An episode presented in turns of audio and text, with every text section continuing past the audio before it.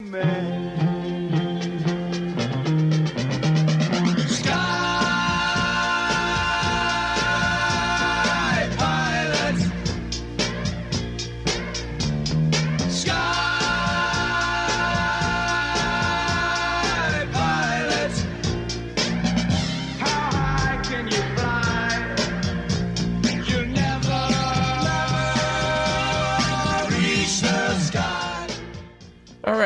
program after a fairly long hiatus is our very own aviation correspondent, Mr. Vladimir Zervika, or is it Captain Zervika? It is Captain Zervika, but you can call me Vladimir.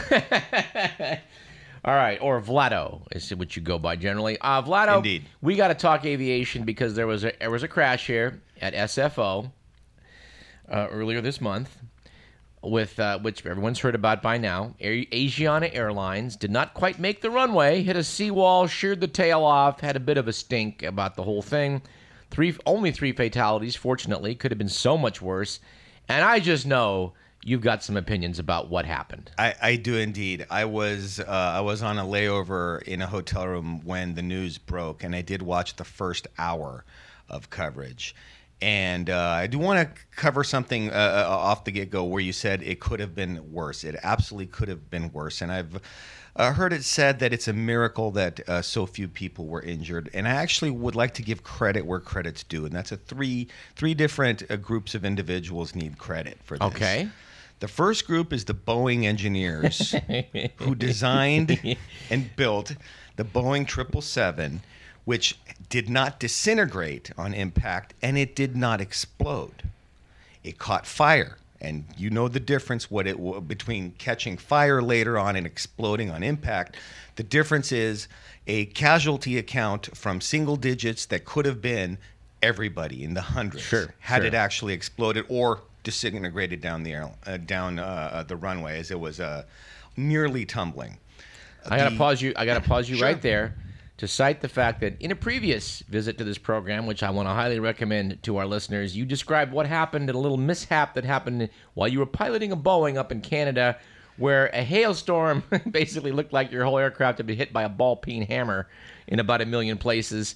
And yet you came out of it okay. You certainly advocated for Boeing back then, and, and obviously you're still in the Boeing camp now. Yes, I am. I am in a Boeing camp, and I fly even a more sophisticated Boeing now than I did back then. Not quite as sophisticated as the triple seven or the uh, or the eight seven, but it's still a Boeing.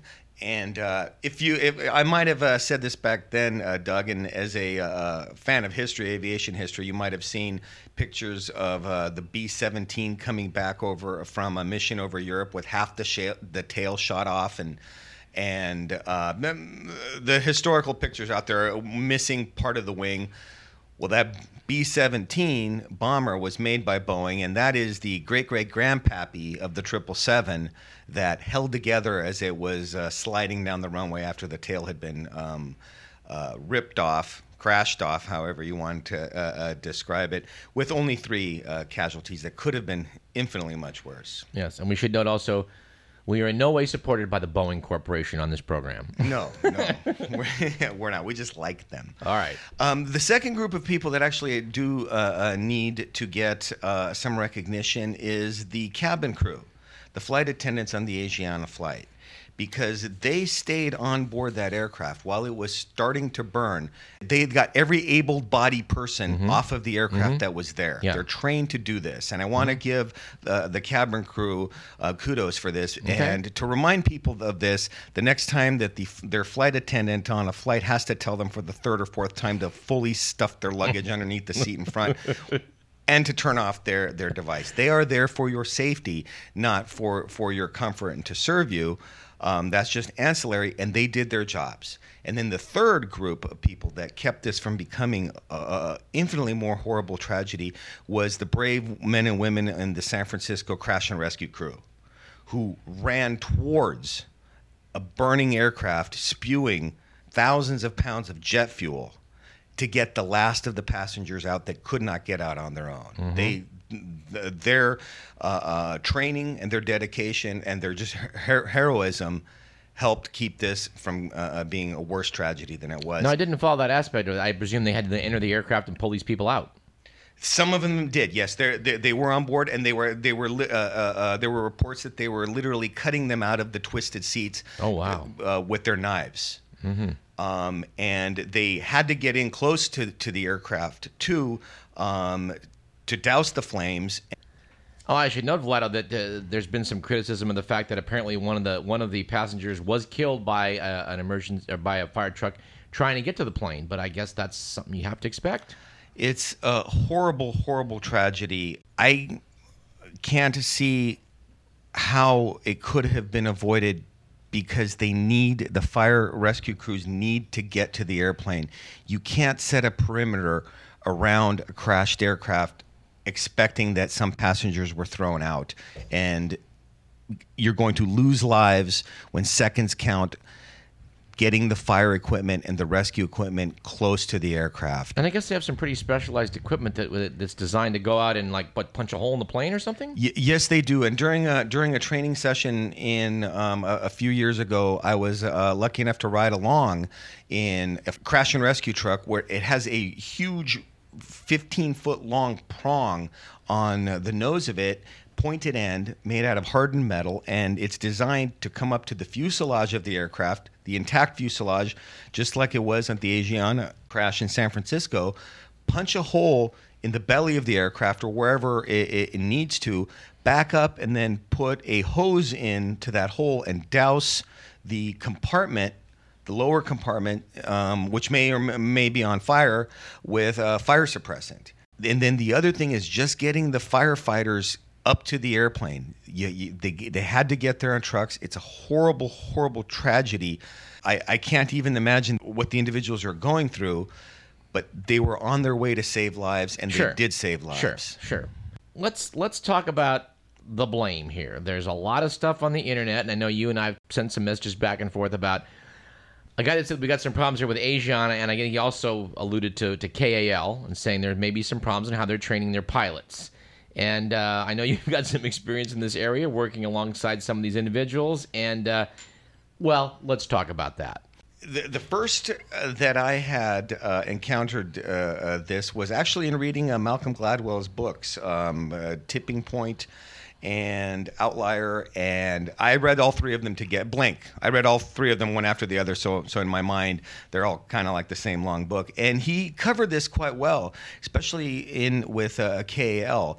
And what he had come up with and determined was the Latin American cultures and the uh, Asian cultures have what he called an authority index, Yeah. if you will, and and this actually plays quite a bit in, in, into the cockpit, because in the cockpit you've got the captain and you've got the rest of the crew. In the modern jets, a first officer, and in these cultures where there's a high authority index, the first officer, usually the younger person, does not countermand the captain the United States of America has the lowest authority index. I'll, I'll give you an example. Is a John Wayne film. We've looked at it and many times in training, and I believe it's The High and the Mighty. Okay. Are you familiar with the clip I'm- that I'm, I'm talking not, about? no. John Wayne, it's a black and white clip. John Wayne, the Duke himself, plays a co pilot on an airline, and the captain's just absolutely losing it. John Wayne stands up out of his seat, grabs the captain by the cuff, starts slapping him back and forth across the face to get his attention, says something along the line of, Get a hold of yourself, pushes him back down, and then goes back and sits down in his seat. that is the American authority index, where if the co pilot sees something wrong, it's his duty. I, as a captain, fully expect my co pilot to go, Hey, you're messing up. In other cultures, that is just not done. This is one of the cultures that has historically that has not done. And from the initial reports, the Asiana f- uh, flight lost 30 knots of airspeed. We should mention, remind folks, I, I'm a pilot. I've only got about 300 hours. I'm not a, a commercial pilot like you, of course, and but I know a thing or two about flying, and I and, and I've talked to people about this. They say "W- stall horns weren't the weren't there stall horns going off? Wasn't somebody else saying, uh, "Excuse me, Captain, we're going way slow and way low"? I mean, what the hell? You would think. You would think, and it's it's such a basic private pilot day one flying lesson 101 thing of airspeed is life. Mm-hmm. And the the the biggest mistake you could make is coming in too low and too slow. Yeah. And yet they did it. So let's, let's just talk about this. There, there's an allegation on the web that these guys just aren't seat of the pants flyers. If you're if you're in China or in Korea, you're you, it's not like America where you go to Yolo Airport or or you know at mm-hmm. Davis Airport and and fly around. They don't have that option. They just don't take private planes and fly around. So they don't they don't become pilots the way people do here. They're they're just not flyers as you as maybe as Yes. you will. Yes. So they're, they're computer guys that push buttons. So the people are pointing out that this guy came in and he wasn't on the computer. They said basically, "Hey, it's clear. You're 17 miles out. Put her down." So the guy's got to take the yoke, and some would say, and apparently he was not qualified to just fly the aircraft. Well, I want to I want to dispel a couple of, of things that I saw on the internet. Number one is that that the captain of the flight was still in training. That is is not true. The captain was undergoing his OE, as we call it. Aviation loves acronyms. His operating experience. Some some airlines call it initial operating experience. Some kind of line, line operating experience. He had gone through the entire simulator process. He had been tested. He had gone through uh, uh, checks and had actually received his license to fly that particular type of aircraft. Then what happens is once you've done that, depending uh, on, on country and depending on company, anywhere from 25 to 50 to 100 hours of your actual flying the line and p- in revenue, you're a trained check airman or instructor pilot flies along with you just to see if you were doing. Now, most of the stuff that I learned during my OEs was paperwork. Okay. What he was not still learning to fly the aircraft; he was learning the paperwork. But I have to ask, he wasn't still learning to fly the aircraft. Why the hell does a guy come in 30 knots slow and low when he's got 17 miles of clear air in front of him?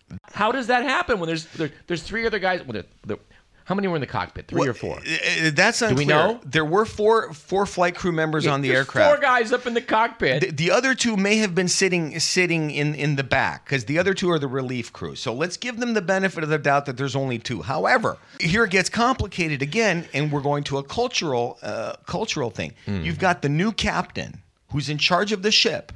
You've got the check airman, who's technically an instructor captain, who's sitting in the right seat, Yeah, in the well- co-pilot seat. Wouldn't he he be the guy to jump in and say, "Excuse me, sir"? Yes, he would. An American captain or a Western trained captain, I Uh-huh. should say, or, or check airman would would. I got yelled at. Yeah, well, that's why he's there, isn't it? But how would that, how would that play in the hierarchy of another culture within a cockpit? One of the most dangerous things in an airplane is two captains. Why did they get so slow? I don't know. That will be that will be the telling thing. Well, I mean, okay. they had many, many, many opportunities to do that. let me just put a theory out there. Sure. Because in Asian in Asian airlines, they're basically they they get a computer savvy guy. They give him a simulator. They have him push buttons, and they have him learn how to do this. And if all goes well, everything's great. But when he's told take the stick and fly the damn thing, well, it, it would appear that in this guy's case. He just didn't do so good. And it's like, as you say, it's flying 1A. You're really low, you're really slow. Holy crap, do something about it. He had, if he had 17 miles to come in on a straight visual, you know, he's got the runway in sight, no problem.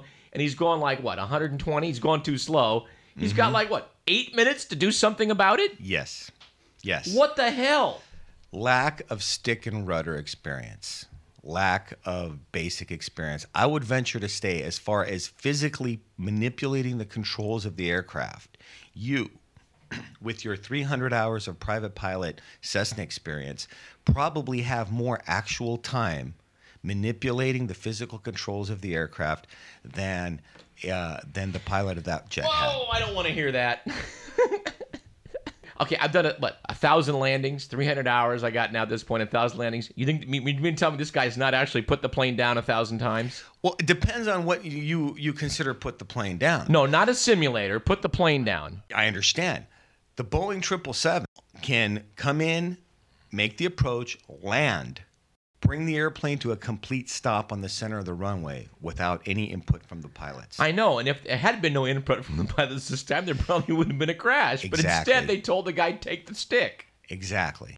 Uh, like you mentioned, in the Far East, you can't go down to Yolo County Airport and rent a Cessna for less than 100 bucks an hour and take flying lessons and learn to do that. Mm-hmm. They don't have 16-year-old kids who are who who are sitting there at the airport just just looking at the airplanes taking off and landing, washing airplanes so they can get a ride from a private pilot. And there they don't have the the hundreds and thousands of hours of experience flying Well- small airplanes around scaring themselves to know that hey, I better not do that again. Well, yeah, someone like you, you, you flew up in Alaska. You were flying Yes, small planes around Alaska and towing banners and landing on ice and glaciers and, stuff. And I mean, flight instructing. yeah, I mean, so you- yes, there's a lot of ways to go wrong. yes, And so, and uh, sooner or later, you're going to be you're going to be doing some things wrong, and your mission then is to learn how to get out of that situation as quickly as possible. exactly. And these guys just don't have that. Now, I also want to explore something though that that um, hasn't hasn't been talked about. The instructor pilot, the check airman that was on board, if he had never been a, a actual flight instructor, where he had taught somebody who literally just comes off the street, teaches them how to fly to the point where they can safely operate their own aircraft, that might be a deficiency in itself. Mm-hmm. I spent four and a half years flight instructing, and by the time I was done with my flight instructing career, I could see from like 20 minutes ahead of time what the student was going to do Wrong. Correct, mm-hmm. what he was going to do wrong. Mm-hmm. And I could take it to a certain point where I knew I only let him or her get so far into the, out of the envelope, if you will, that I knew I could recover the aircraft or, Right. or, or point it out. Right. Four and a half years of doing that with just two people in the cockpit in a small a small airplane. That's a lot of experience that a check airman who has not had that experience, hasn't had that many take actual takeoffs and landings themselves that aren't fully automated or even partially automated, may not have seen the 30 knots too slow, too low. My reaction to this, you can you can you can voice an opinion as to whether I'm overreacting, is to say this: I'm not flying on Asiana ever, and I'm probably not going to because of this cultural matter. I'm probably not going to fly on an Asian carrier, with two exceptions from what I understand on the web. I understand Cathay Pacific and Singapore both pick their pilots on the basis of experience, not on the basis of their nationality, and they can probably be trusted. I'm not sure about the others. I personally have no intention of flying on Asian airlines in the future. Am I overreacting? Uh, you're probably not overreacting. Um, I like the Western, uh, particularly the uh, airlines of the United States of America, and you'll be very surprised to hear a uh, professional airline pilots say this. But one of the reasons is is because of our Federal Aviation Administration, because of the regulations that we have that keeps us safer. And I know it's it's it's surprising. To, to hear it from Anyone- one of the ever regulations. tried to read the FAA regulations, that does come as a bit of a surprise to me. Yeah, it's I am one of the regulated, and I like it right. because it does keep us safer. There are there are strict rules on everything that you can. In fact, I would venture to say that the only more regulated industry in the United States is nuclear power plants. But that's they're there for a reason, and every regulation, Doug, as you know, has been written in blood. Somebody somewhere along in the past hundred or so years uh, uh, made a mistake, and the the NTSB investigated, or its predecessors investigated, the Civil Aviation Administration, and came up with a rule. Hey, maybe we should have a rule that that doesn't happen anymore. right, right. And it'll be interesting to see when we when we when we have the full report from the NTSB on this crash if one of the basic rules that's been instituted, and that's what we call the sterile cockpit below 10,000 feet, was actually uh, uh, uh, enforced uh, in the Asiana flight. Whenever a, a jet is below 10,000 feet, the pilots are prohibited from any non-essential communication. Hmm.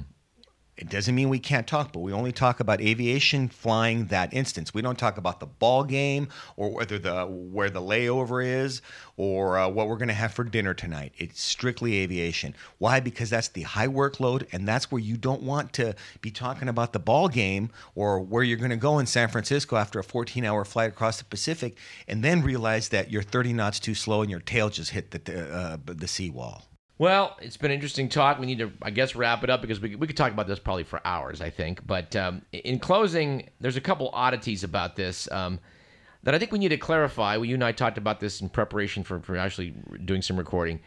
Uh, this really is a very big screw up because it, you know you're supposed you're not supposed to land like right on the numbers. I mean, I, you, you, people that are showing off, I guess Chuck Yeager and people used to you know brag about they'd put it right down the numbers, but in a jet like this, you got to be down the runway a bit. The fact that they were the fact they had a problem, you know, at the seawall is bad. Yes, the uh, uh, a modern transport category jet when when we land, we don't land at the beginning of the runway. Our our aiming point is a thousand feet down the runway. Right. So if you figure run the runway 28 there in San Francisco, it had a displaced threshold, which means that the runway did not start right at the seawall. There was mm-hmm. about 500 feet there. Then you got another 30 or 40 feet. He wasn't 30 feet too short. he was nearly 1,500 feet too short. And how you could do that by w- w- looking out the window is just, I do not understand it. A private pilot would have been able to do better. Well, yes. When you, I think we should just clarify for listeners. Most people who are not pilots, when you're looking out the window, when you're looking down at the runway you're trying to land on, I mean, and this doesn't matter whether you're in San Francisco or Detroit or or or UC Davis, whatever field you're landing on, it should look a certain way. I mean, the, the, there's a bigger runway and a smaller runway, a wider, a narrower, but yet, yet it should have a certain look that's going to look right. And that plane, looking out the front of that plane, it could not possibly have looked even remotely right. It, it, it couldn't have, and and the fact that this was the pilot's first time landing there is is completely irrelevant, as as you just mentioned. It's a piece of concrete about four or five miles away. Once you get everything set up and configured, and looking out the window, it just it, it did it could not have looked right. They were going too slow. They were getting too low. The picture, the sight picture, as we call it, and that's literally looking out the window. What what picture of the runway do you see? And it should look like every other landing you've Yeah, ever right, done, right, even right. if you were doing it or the autopilot was doing it and coming in 30 knots too slow that means to, the, the the nose would have started climbing higher and higher Which, in- it, which the- by all accounts, it was doing.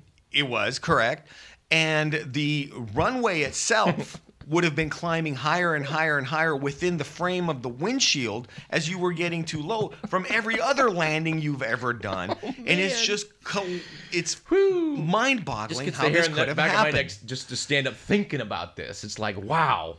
I hope some good things will come out of this, and the particularly in the Asian airlines. Yes, yes, um, they will, and that is why I ask, uh, I'd like people to be patient for the NTSB, the National Transportation Safety Board report, because they do a very, very, very thorough job of of studying every detail of what what happened in the crash, what caused it, and all um, contributing factors, and then we will, in the aviation industry, study this for years and years and years to come to make sure that it does not happen again. From initial um, reports, it seems like it was completely avoidable.